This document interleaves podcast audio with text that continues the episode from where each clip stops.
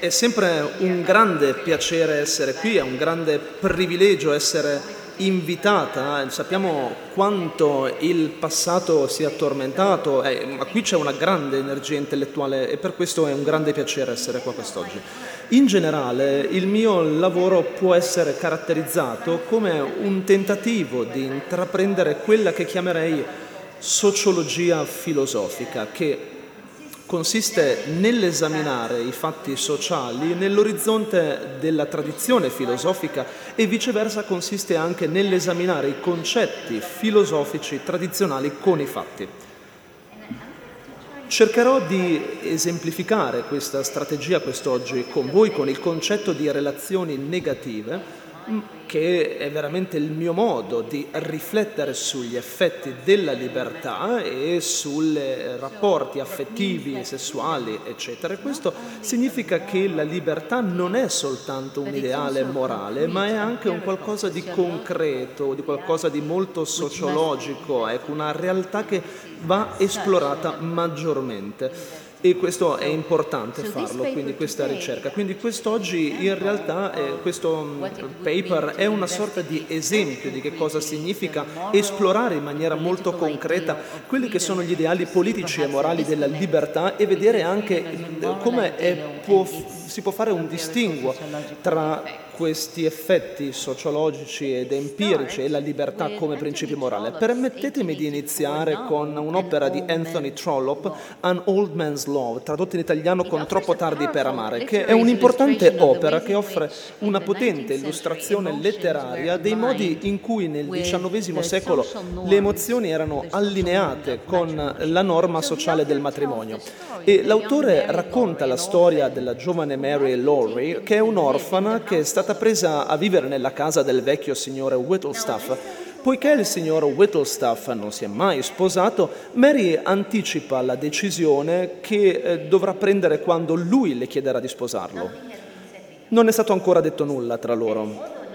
E oltre al fatto che non è stato detto nulla tra loro, lei già pensa e riflette sulla sua futura decisione quando fa questa proposta di eh, matrimonio. Quindi lei si disse che lui personalmente era pieno di buoni doni. Come sarebbe stato diverso per lei se qualche uomo anziano l'avesse desiderata, voluta, come aveva visto nel mondo? Quanto c'era in quest'uomo che lei sapeva di poter imparare ad amare? Ed era uno di cui non doveva in alcun modo vergognarsi. Era un gentiluomo, piacevole da guardare, dolce nei modi, bello e pulito nell'aspetto. Il mondo non avrebbe detto di lei quanto fosse stata fortunata se fosse successo che sarebbe diventata la signora Whittlestaff. Dopo un'ora di riflessione pensò che avrebbe sposato il signor Whittlestaff.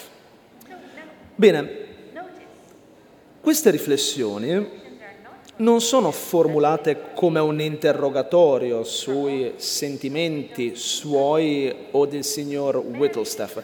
In effetti Mary sa che lui le chiederà di sposarlo, anche se nulla di esplicito è stato detto. Anche la sua decisione a tale presunta proposta è chiara. Nel giro di un'ora Mary ha stabilito con se stessa il suo futuro matrimoniale, invocando e me, provando scusate, mentalmente una serie di argomenti, argomentazioni per accettare la proposta di Whittlestaff. E questi argomenti hanno molto a che fare con le sue virtù e con quello che lei immagina che il mondo direbbe se lei diventasse sua moglie. Lei vede in lui le stesse virtù che il mondo vedrà in lui, suggerendo così una sovrapposizione tra il giudizio privato e quello collettivo, quindi la sua valutazione e quella del mondo su Whittlestaff, che sono modellate dai noti copioni sociali dell'uomo buono, quindi dalle norme del matrimonio, dalle convenzioni eh, del ruolo appropriato di una donna, proprio perché la sua valutazione di lui e il suo affetto per lui sono basati su standard comuni e conosciuti. I suoi sentimenti e la sua decisione incorporano tutti in uno i suoi sentimenti. Il vantaggio economico di un matrimonio e le aspettative sociali di una donna nella sua situazione. Quindi sentimenti e norme che, come vedete, formano un'unica matrice culturale. E modellano direttamente il suo processo decisionale. Ecco perché la decisione, il processo decisionale è così veloce. Ora, permettetemi di passare ad un altro mondo e dal,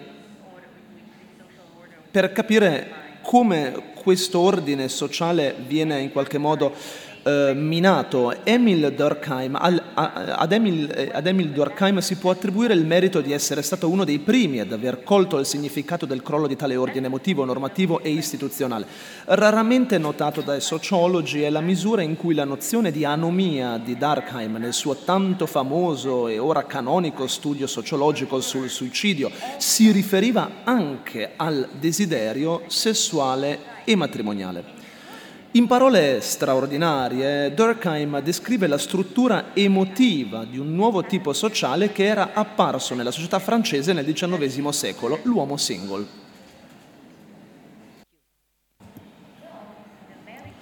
Anche se il godimento dell'uomo sposato è limitato, è assicurato e questa certezza forma il suo fondamento mentale, la sorte dell'uomo non sposato è diversa avendo il diritto di formare attaccamento ovunque l'inclinazione lo porti, egli aspira a tutto e non è soddisfatto di nulla.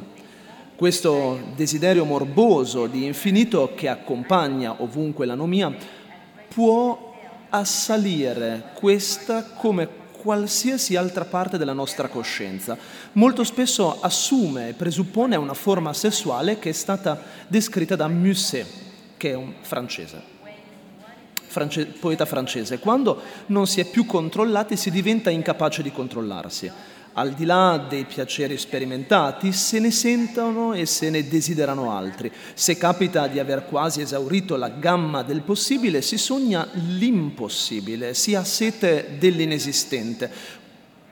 Come possono i sentimenti non essere esacerbati da una tale incessante ricerca?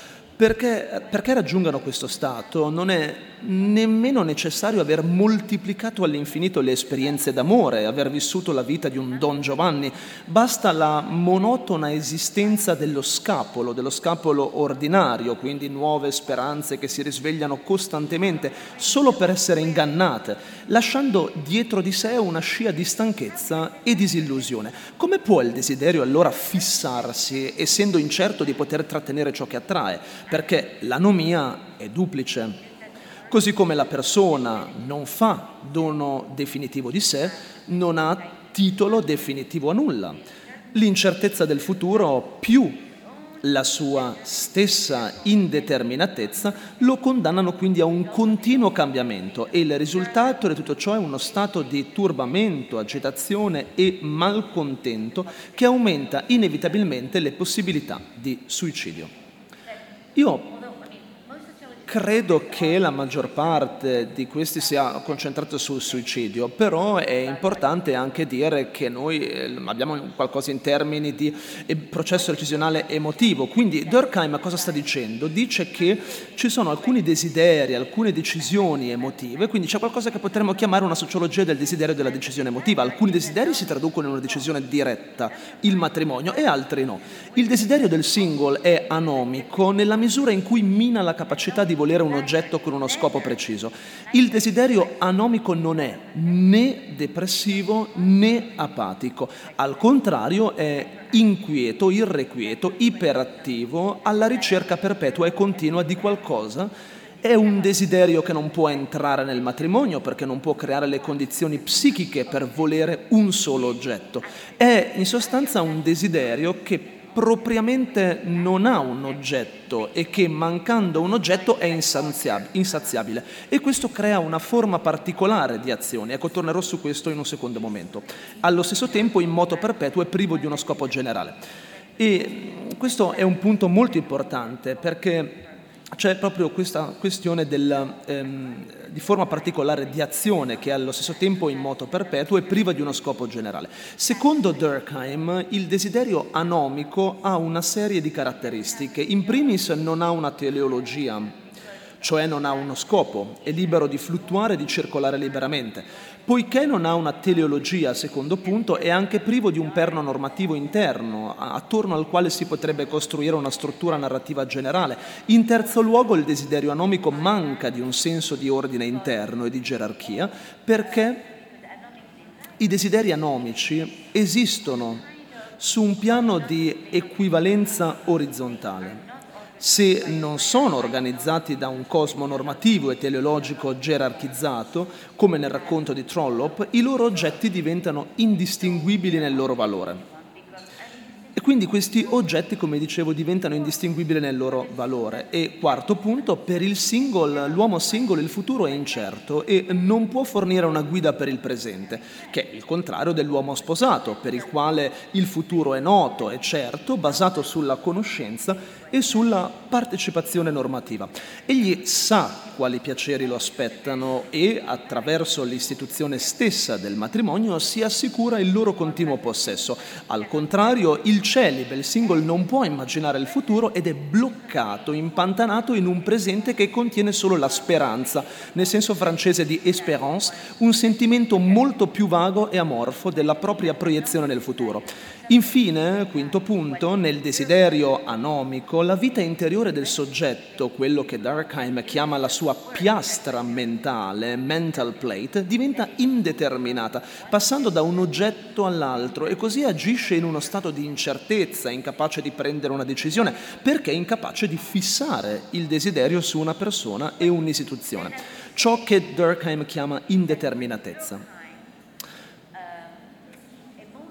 Questo è un concetto, ovvero eh, quindi l'emozione che ha un impatto sul processo decisionale soltanto se è fissato in una sorta eh, di... Um, um, così come Trollope, quindi c'è questa eh, forma di desiderio che ha origine nell'io slegato dalle norme sociali e che proprio per questo diventa indeciso, incapace di fissarsi su un oggetto. Quindi per Durkheim questo è importante, una fonte di certezza e decisione solo se si fondano su una chiara struttura normativa e questo mi aiuta ad articolare due grammatiche, eh, come dire, mm, di legame emotivo. Ecco, innanzitutto abbiamo uno che manca di finalità, quindi abbiamo la possibilità di articolare due grammatiche di legami sociali e di scelta emotiva, una in cui il desiderio è fluttuante, privo di finalità e originato dalla soggettività, e una in cui il desiderio è organizzato attraverso la fusione di interessi economici, norme matrimoniali e ruoli di genere. Uno è organizzato intorno alla certezza, quello che possiamo chiamare certezza, e l'altro invece intorno all'incertezza. E il resto di questo paper è dedicato proprio all'esplorazione di queste grammatiche, di queste due grammatiche. Quindi la certezza è un altro modo di parlare degli effetti della libertà. Ora, per affrontare questa questione vorrei parlare del eh, ruolo del corteggiamento come struttura sociologica. E questo è importante, la scomparsa del corteggiamento è una caratteristica piuttosto sorprendente delle pratiche romantiche moderne e segna una netta differenza tra le pratiche romantiche tradizionali e quelle contemporanee, perciò merita un esame più insistente di quello che è stato fornito finora dai sociologi della sessualità e del matrimonio, quindi un'esplorazione più approfondita. Io definirei corteggiamento come una sorta di mm, ehm, eh, processo all'interno del quale le decisioni sono pratiche oppure entrambe le cose. Ecco, lo voglio, lo voglio sposare, eccetera, eccetera. Quindi è un quadro sociale strutturato per il processo decisionale dove la decisione era emotiva, pratica o entrambe. Il corteggiamento è quindi una tecnica culturale per prendere una decisione fornendo procedure in cui l'interiorità si fissa e si coagula intorno a delle regole conosciute.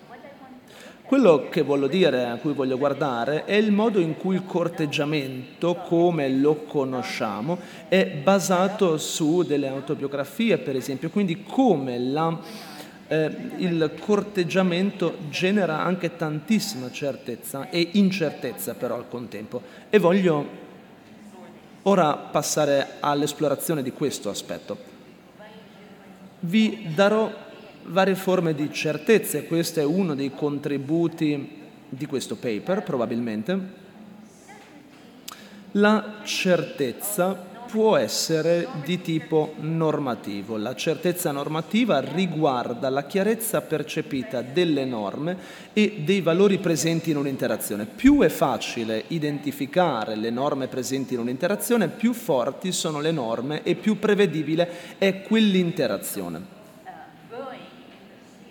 Per esempio, uscire eh, completamente vestiti è molto più prevedibile che comprare fiori al terzo appuntamento.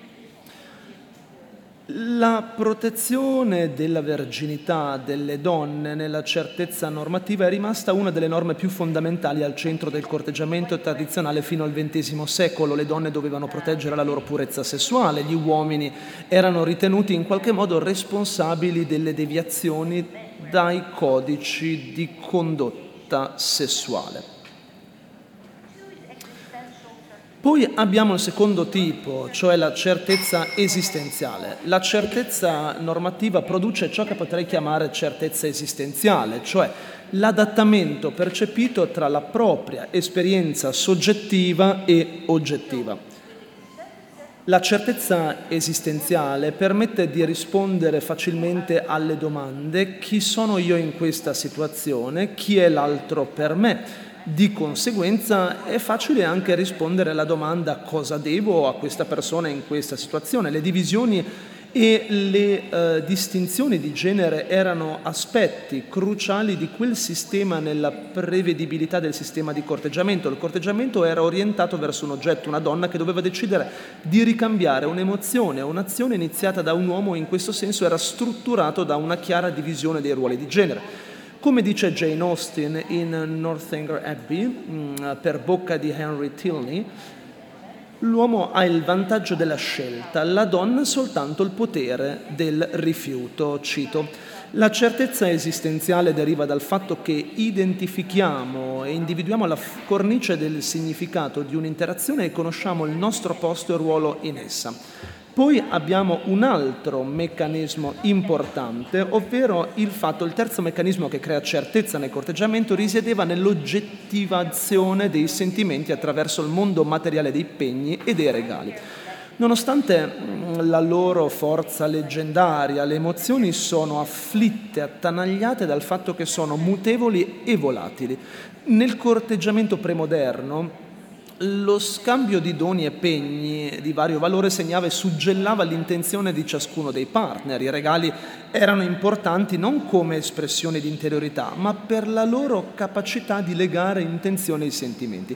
Come osserva lo storico John Gillis, l'intenzione del donatore di un dono aveva molto a che fare con il fatto che un dono avesse poteri vincolanti quindi gli oggetti giocavano un ruolo importante nell'oggettivare le relazioni, cioè nel segnare la loro progressione e scandire i tempi, indicando il loro inizio, la loro progressione e il loro impegno. Un altro esempio è che in Gran Bretagna c'era questa abitudine di rompere una moneta da tre penny e di conservare ogni parte come segno di impegno. E se il corteggiamento veniva interrotto per qualche motivo, ognuno doveva riportare il pezzo. In altre parole, i sentimenti erano organizzati in un quadro tangibile e materiale, quindi acquisivano un'oggettività ontologica mm, che derivava dal fatto che la relazione era tradotta in oggetti, rendendo i sentimenti oggettivi, cioè tradotti in oggetti situati al di fuori del soggetto. Quindi era una sorta di fissazione quindi di queste intenzioni e di questi nei confronti delle persone come veri e propri testimoni.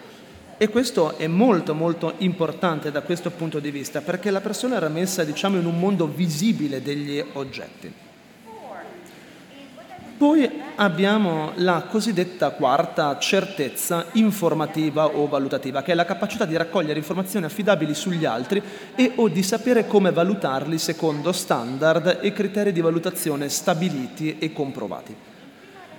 Nel corteggiamento premoderno questo compito era raggiunto dal fatto che i potenziali partner appartenevano a strette reti sociali.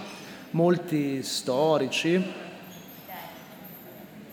dicono che prima di decidere di sposare qualcuno ci si assicurava che le persone venivano dallo stesso paesaggio, villaggio, eccetera, eccetera. Quindi c'era anche, so, la condivisione di una stessa residenza, per esempio durante il lavoro. La maggior parte delle coppie si conoscevano molto bene prima del matrimonio attraverso le affiliazioni religiose o dei com- gruppi comunitari e molti matrimoni avvenivano tra i servi e gli apprendisti della stessa famiglia. Quindi eh, la maggior parte delle persone conoscevano abbastanza bene la persona che andavano a sposare dal villaggio o dalla città o per reputazione. Poi abbiamo la certezza procedurale.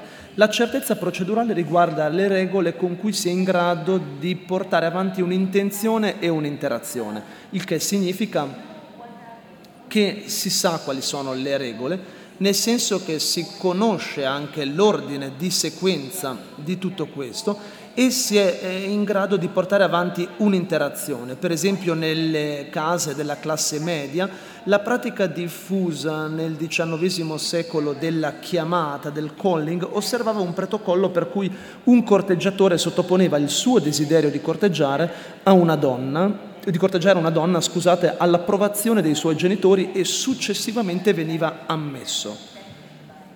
Quindi doveva essere accettato da entrambi. E questo era un punto importante. Ecco, qui abbiamo quindi quella che viene chiamata la certezza procedurale, vera e propria. Quindi è una sorta di una nuova regola di interazioni, quindi step by step, passo dopo passo, avendo ben chiara la direzione. Poi, quinta, l'ultima tipologia, no scusate, la sesta tipologia, la sesta dimensione della certezza um, del corteggiamento eh, riguarda il fatto che gli attori agivano come se conoscessero la natura e l'intensità delle loro emozioni di quelle degli altri. Permettetemi di spiegare questa cosa. Una caratteristica è il fatto che le emozioni venivano dichiarate proprio all'inizio e una volta che vengono dichiarate poi sono conosciute da tutte quante le parti e quindi come mm, per esempio in Lindley Rowan, quindi Calvin Lindley Rowan corteggiò un'insegnante afroamericana di Branham del Texas di nome Lucia Knotz. Il suo corteggiamento prese la forma che molti corteggiamenti presero, assunsero nel cominciare con, come la confessione di un'emozione o la confessione di una rivelazione. Il 31 maggio 1886 Calvin scrisse a Lucia una lettera che avrebbe dato inizio ad un corteggiamento di 19 mesi alla decisione di sposarsi. La sua lettera affermava: Pensi mai a me? Signorina Lucia, non è necessario dire che vi amo con tutto il mio cuore. In molti casi di corteggiamento del XIX secolo l'amore veniva dichiarato all'inizio ed era il punto di partenza piuttosto che di arrivo dell'interazione. Quindi dichiarare l'amore all'inizio del corteggiamento neutralizzava neutralizzava così l'incertezza emotiva. Di più, la certezza emotiva era spesso la condizione in cui una donna interagiva con un uomo. Dichiarandosi, l'uomo aumentava le sue possibilità di conquistare il cuore della sua amata. Quindi tutte queste forme di certezza sopra descritte derivano da una caratteristica sociale cruciale del corteggiamento, ovvero il fatto che aveva la struttura del rituale, che è un altro aspetto cruciale della teoria di Durkheim, che risuona sul modo di opposizione con l'anomia. Il rituale è la risposta sociologica e concettuale all'anomia, perché i rituali non riguardano le cognizioni o le rappresentazioni, piuttosto creano un campo dinamico di energia che lega insieme gli attori attraverso la messa in atto di regole condivise e attraverso la partecipazione condivisa a una realtà simbolica calda. Quindi i rituali, come le norme, definiscono l'intensità, i confini, l'oggetto delle emozioni. E, altra cosa molto importante nel lavoro di Durkheim, queste nozioni di rituali. I rituali riducono l'incertezza e anche l'ambiguità. La realtà sociale minaccia sempre di perdere il suo ordine, di far entrare il caos e l'imprevedibilità nella coscienza. I rituali sono precisamente il dispositivo per compensare la minaccia del caos. Joel Robbins e tanti altri antropologi dicono in maniera molto acuta che i rituali portano chiarezza, certezza, affidabilità e ortodossia sulle informazioni che trasmettono. Citazione. Quindi per sottolineare, possiamo dire che il corteggiamento premoderno era organizzato all'interno di una cornice semiotica, sociale e normativa che creava percorsi culturali affinché le emozioni fossero organizzate teleologicamente e narrativamente attraverso norme e regole condivise.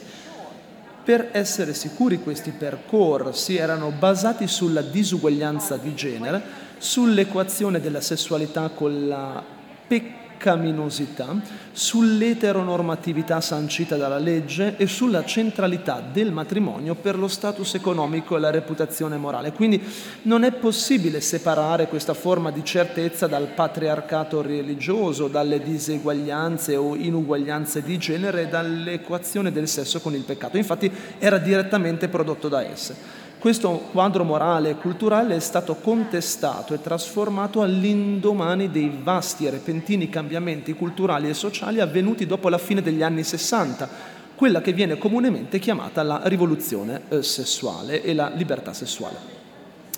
Nel corso del XX secolo la sessualità ha subito grandi cambiamenti culturali che hanno portato a una profonda trasformazione delle interazioni sessuali facendo loro assumere le caratteristiche del desiderio anomico.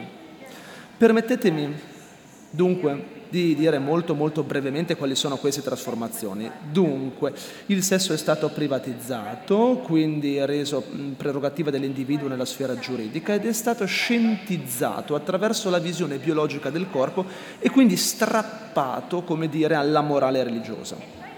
E infine Possiamo dire anche che il corpo sessuale è stato convertito in una unità edonica attraverso il freudianesimo e tuttavia è molto sottovalutato il ruolo immenso giocato dalla cultura del consumo nella trasformazione della sessualità. Dall'inizio del XX secolo le industrie visive, cinema e pubblicità, sono diventate fornitrici di immagini di bei corpi sessuali.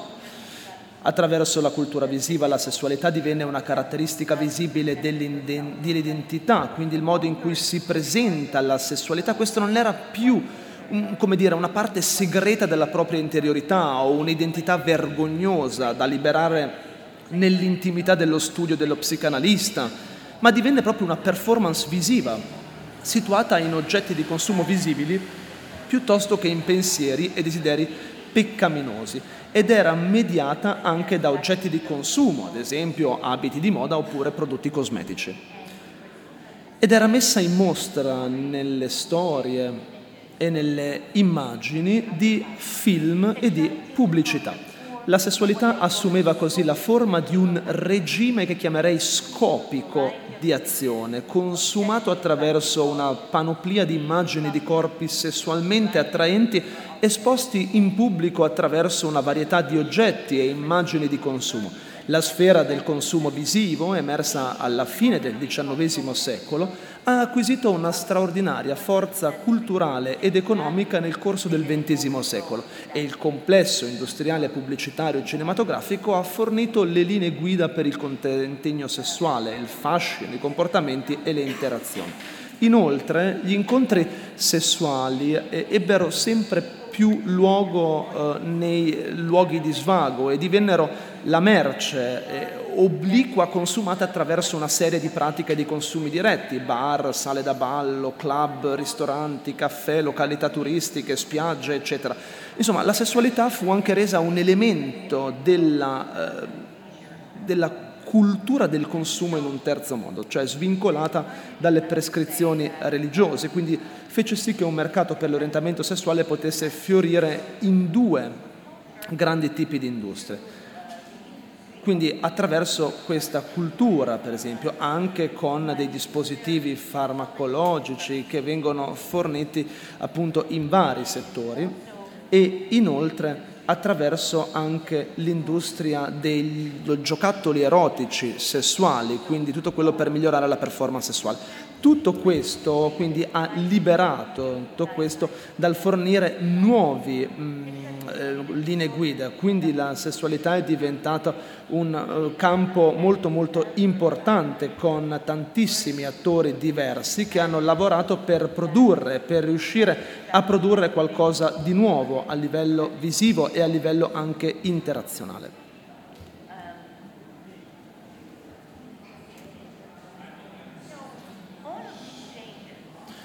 E questi cambiamenti io li caratterizzerei nel seguente modo e andrò a riassumerli in quattro caratteristiche.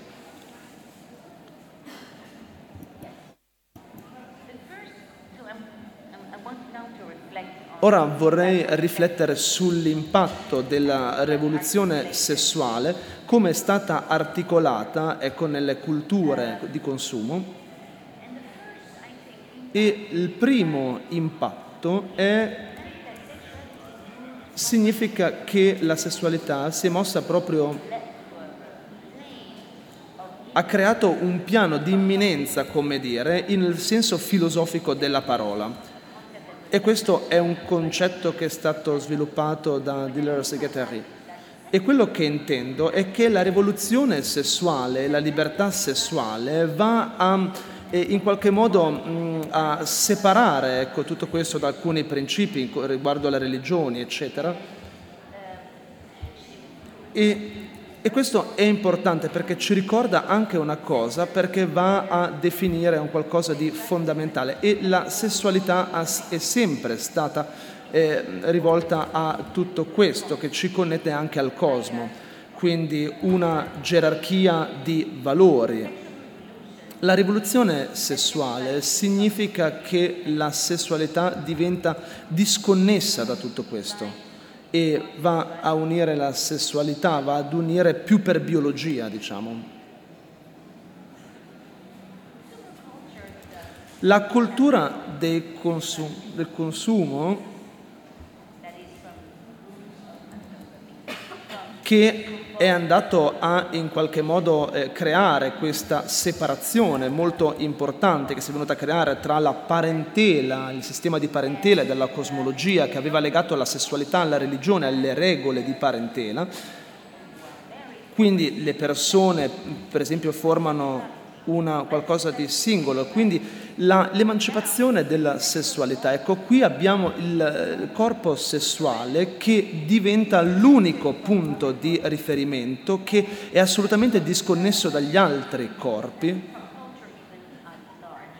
e anche dalla cultura in senso lato la cultura è organizzata in maniera diversa anche come cosmos di valori. La seconda trasformazione comportata dalla rivoluzione sessuale è che il numero di partner nella vita è cambiato in maniera significativa con l'esperienza sessuale, l'esplorazione sessuale che sono diventate un aspetto indipendente, significativo di molto, della maggior parte delle persone. Ecco, quindi per esempio anche il sesso prematrimonio è diventato qualcosa di sempre più legittimato in qualche modo e quindi una sorta di nuovo segmento, un nuovo modo di avere so, una storia, l'accumulazione di partner. Il terzo impatto della rivoluzione sessuale è avere degli incontri che sono estremamente intesi come romantici tra tre diversi, diverse logiche culturali, istituzioni e discorsi. Uno è quello che viene chiamato il matrimonio, poi abbiamo le emozioni o le esperienze emotive e il terzo è rappresentato dalle pratiche sessuali. E il il, quello emotivo, quello matrimoniale e quello sessuale, quindi queste tre dimensioni sono collegate l'uno all'altro e ora esistono su vari piani sociali diversi, in cui ognuno hanno qualcosa di diverso, delle strutture fenomenologiche e normative conflittuali tra loro e molto diverse. Questo è un punto molto molto importante e infine la libertà sessuale si è trasformata, credo, e ha trasformato anche tantissime altre cose ovvero l'interazione, quindi non la verginità, non l'uguaglianza che contano, ma l'uguaglianza e il consenso. Io direi quindi che ci siamo spostati da una normatività molto molto forte, quindi basata su delle prescrizioni che definiscono le persone come buone o cattive, morali, immorali, pure, impure, vergognose oppure magari raccomandabili, virtuose o vili e che connette in qualche modo il comportamento umano alle cosmologie culturali con un qualcosa di molto più sottile basato sul consenso in cui le persone devono semplicemente definire a se stesse le loro preferenze e hanno semplicemente il compito di assicurare il rispetto per quanto riguarda eh, diciamo, l'autonomia ehm, psichica e fisica dell'individuo. Questo tipo di morale mh, relativamente silente, ecco, anche da questo punto di vista, dopodiché si arriva al sadomasochismo e via dicendo. E in questo mondo, ecco, sulla base di quello che è anche eh, stabilito dalle persone, quindi abbiamo quattro tipologie di trasformazione della sessualità nel processo della liberazione sessuale, ovvero l'immanenza del mm, corpo sessuale che è stato recuperato dal mercato di consumo dei consumatori e dalla tecnologia di internet, la formazione di una categoria di esperienze basate sull'accumulo di esperienze sessuali. Poi abbiamo anche la diffusione sempre di più, la frammentazione dell'incontro eterosessuale in vari percorsi diversi e anche il passaggio a un'etica procedurale basata sul consenso. E ora vorrei portare tutto questo a una conclusione. In che modo? Dicendo che tutto questo ci porta a ciò che io chiamo la socialità negativa, un altro modo di parlare della, eh, della libertà. Il mio utilizzo e del termine negativo, ecco, si ispira alla tradizione filosofica. Ecco, quello che io chiamo negativo è un significato non hegeliano e seguo quella che è la mh, riflessione di Durkheim sull'anomia, ma dico che le relazioni negative emergono da una modernità iperconnessa cioè non sono connesse alla solitudine da questo punto di vista come tale. Il soggetto non vuole delle relazioni e non è in grado di formarle, non perché è da solo o disconnesso da un gruppo, ma perché a causa della struttura indeterminata del suo desiderio. Quindi è un legame negativo, quindi un legame negativo in cui il sé evade il meccanismo del desiderio e la um, diciamo, ricognizione insieme. No? Quindi è una sorta di legame in cui non c'è nessun tentativo di um, trovare, sapere, appropriarsi di qualcosa, conquistare la soggettività dell'altro.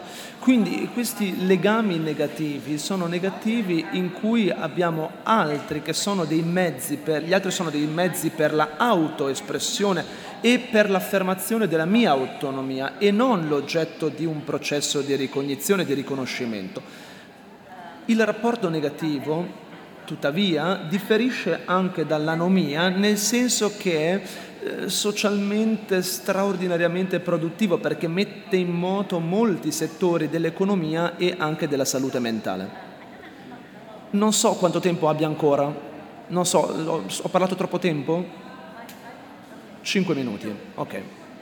Vorrei dire ancora che quando dico negativo lo intendo ecco, in due sensi della tradizione fenomenologica. Uno è il senso di Sartre, eh, quindi sartriano, che ha a che fare con il modo in cui andiamo a percepire noi stessi. Sartre dice che noi eh, conosciamo noi stessi come eh, diciamo cercando qualcuno assente in una stanza colma di persone, in una stanza piena. E un rapporto negativo, pertanto, non è per me una rinuncia volontaria al sesso o all'amore a causa dei ehm, altri valori, per esempio l'essere monastico, per esempio, e non è nemmeno il vuoto presente dentro di me, ma è proprio l'incontro con un'assenza nel bel mezzo di una strana presenza che si viene a creare, un ronzio, come dire, che è in corso della presenza di molti altri, la percezione dell'indeterminazione. Credo di non essere stata molto chiara, vorrei ripetere questo concetto. Quando pensiamo al fatto che la relazione è diventata così volatile, ecco, e che la sessualità è passata al sesso casuale, occasionale, cioè il fatto che e le, le, relazioni cambiano così velocemente, che abbiamo tantissime relazioni che si spostano da una relazione all'altra. Ecco, un modo di guardare a tutto questo è di pensare a tutto questo come se fossimo incapaci di portare avanti qualcosa.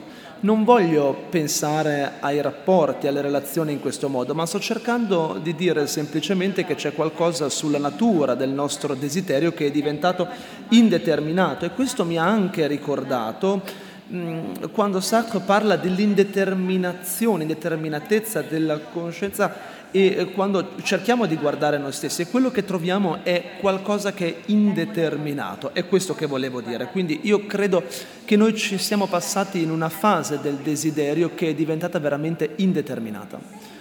Il secondo significato viene anche dalla tradizione fenomenologica che è quella di Martin Heidegger, in cui si, c'è una, una, una, importante metafora, la metafora per esempio del martello, dice no? io sto martellando e sono quasi non consapevole del martello, del progetto di martellare questo pezzo di legno, ma c'è qualcosa che va storto e il martello o, o, o per, esempio, per, esempio, il chiodo si rompe e io inizio a prestare attenzione a ciò che faccio, a quel punto c'è l'attenzione.